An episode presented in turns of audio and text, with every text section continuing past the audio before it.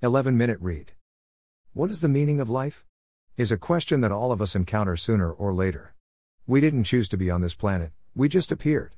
So, what are we doing here? Our baby selves got smiles and encouragement when we did some things. We got angry faces or punishment for others. So, in our early lives, it seems that conforming the people around us is pretty much what life is about. We were craving for positive attention and were doing what we could to avoid being rejected for our behavior.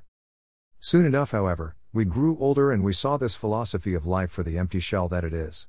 After all, the people that we are trying to please are people pleasers themselves. And the people that they are pleasing are pleasers in turn. The moment that we realize this, is the moment that the big questions comes around the corner. What is the meaning of life? Is there something more than this to life? Now, I personally don't believe that there is some conscious entity that somehow dictated a meaning of life. Some universal target to strive to, that for some mysterious reason is kept a secret to us. Something like never break this arbitrary set of 10 rules, or you should use this lifetime to figure out how to make the perfect pancake or have amazing sex with as many people as possible. I might be wrong though, so please don't let me hold you back from trying. And hit me up when you figured the pancake thing out, however, we are stuck on this planet together. Stuck in these bodies with all their shortcomings as well as their amazing abilities. So we might as well figure out how to make the best of it. This insight has led me to reformulate the big question a bit. For me, the question is not about meaning, but about what makes us enjoy being alive. How do we feel that we are alive, in the fullest way? And how can we not only feel alive ourselves, but life in such a way that we can share the richness of our bodily experiences. The ecstasy of our emotions. How can we share the tingling life force in the tips of our fingers with those around us? This is a question that I like to summarize as How do we celebrate life? In search for the answer to this question, we should realize that no amount of success in this world can give you more than a brief feeling of satisfaction. I recently spoke to a friend who just finished half a year's work on her thesis. She told me that the feeling of relief that she experienced when she was done writing was about the same as the feeling that she would get after a single day of good work. And this is the way of things. Feeling alive and amazing, being on top of the world, this feeling of celebrating life, it will not come after reaching some personal landmark. No matter how long you have been working for it. There is no one life event that will give you the feeling of life satisfaction that you are looking for. But there is another way. There is a way that will offer you this satisfaction and deep life experience. It is the way of mastering acceptance and living in the current moment. When we watch YouTube or TV, we will see people that are so desperate to experience being in the moment, that they bring themselves into very dangerous situations.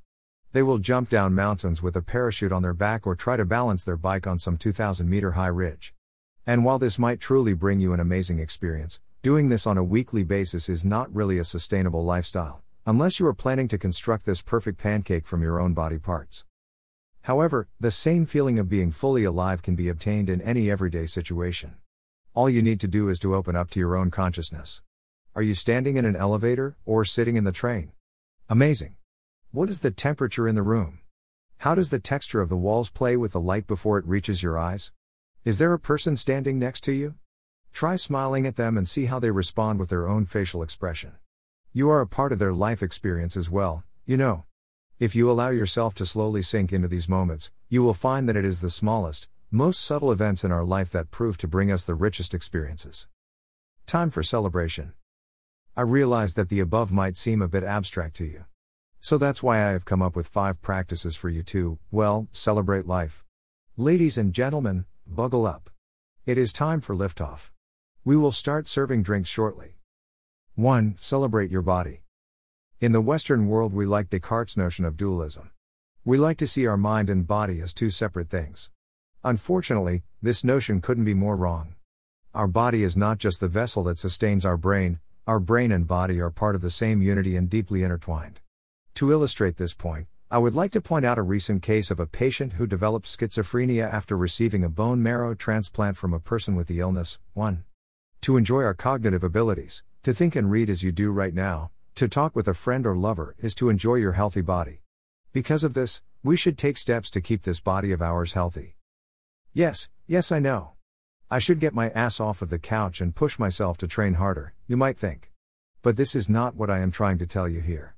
Instead, I would like to encourage you to move in soft ways. Go for a walk, try some yin yoga, swim some relaxed laps in the local pool. Take a moment every day to stretch and strain and move your muscles in ways that feel good. Give your body the attention it deserves. Your body works hard for you every day. It is the source of every happy feeling you have ever felt.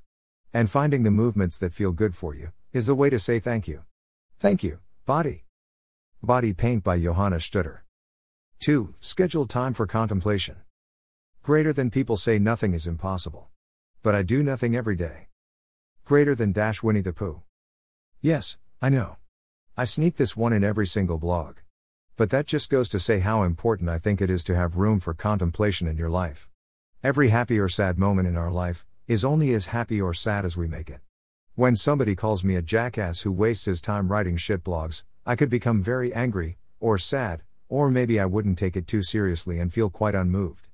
The point here is that it is not this name caller, with a terrible taste in blogs, who gives me the emotion. I am the one who gives myself the emotion. How I relate to what this other person says, is the only thing that determines how I will feel about it. And it is because of this, that it makes perfect sense to reserve some time for contemplation. To take some time on a daily basis to do nothing but observing our own thoughts and feelings and conscious experience. Your inner world is the most profound thing you will ever be able to experience, trust me, and it needs some precious time and attention to come to blossom. Read here how to think outside the tub and learn how to ride the waves of your thoughts and feelings. 3. Keep a journal. Okay, great, you mastered the art of living in the moment and are no longer the victim of thoughts about past and future. Hooray! Only. You just realized that this also means that you are no longer able to actually plan what to do in the days and weeks ahead of you. No longer able to daydream. To think back on your past mistakes and learn from them, or to be grateful of what happened to you in the past days. And these things are vitally important as well to live a celebrated life. Not to worry, way ahead of you. While these things all deserve plenty of attention, they don't need to receive your attention at any random moment of the day. How about you simply start a new habit? It can be as simple as buying a little booklet and reserve 10 minutes every morning after waking up to write down some thoughts, doodle style. After your thoughts have left your mind and settled on the paper, you might want to add some more text. For example, write a detailed plan for the day ahead of you, add a good intention for the day, and close your record with three things that you are grateful for. All done. And no longer any need for all these obsessive thoughts, smiley face. 4. Be like a child. Play. Greater than this is the real secret of life to be completely engaged with what you are doing in the here and now. And instead of calling it work, realize it is play. Greater than Alan Watts. There are two ways to relate to almost any challenge you will encounter in your life. You can either think about how serious the challenge is and all the serious things that will follow if you fail to meet your own sky high expectations. Most likely, this will cause you to reach the conclusion that it is probably better to not even start taking action. The other way is to see the challenge for the game that it is. The whole world, all of society, is made up of nothing more than a big collection of games. And everybody, if they know it or not, is participating in these games. The games might overlap here and there, and they might have vague rules, but that makes it all the easier to do a little playful cheating here and there. Just set yourself up for success. Aspiring a job in finance but not as good with math as the people around you? Just stop aspiring this job, stupid. Finance is just not your kind of game. There will be plenty of other games where you are better than the people around you. But my salary will be lower. Well, how about you exchange the who can get the most money game for the who celebrates life to the fullest game? 5. Find your source of ecstasy. We humans are capable of many states of being. And some of these states, states that most of us rarely venture upon, are ecstatic. Never do we feel as alive as when we experience ecstasy. And it is these experiences that we look for when we break our routine. When we aimlessly walk into nature and get ourselves lost. When we meet up with an old group of friends and go out in the city center. When we sign up for a new art course. When we talk to a stranger. We look for this feeling of being outside our normal self. Of overflowing in some sense. A rapturous feeling that presents itself only when we are vulnerable enough to expose ourselves to new and uncertain situations. Ecstatic Dance by Natasha von Art. The funny thing is that it is possible to discover a reliable source of ecstasy for yourself. For me, I find it in ecstatic dancing sessions. A style of freeform dance without intoxication or chit chat.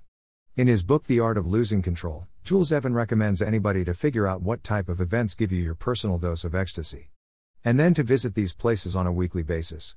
To nourish and bathe yourself in these strong and otherworldly feelings regularly. Armed with this advice, my little grasshopper, I now invite you to go out into the world and play, Discover and celebrate life. 1. Severe chronic psychosis after allogeneic SCT from a schizophrenic sibling, 2014.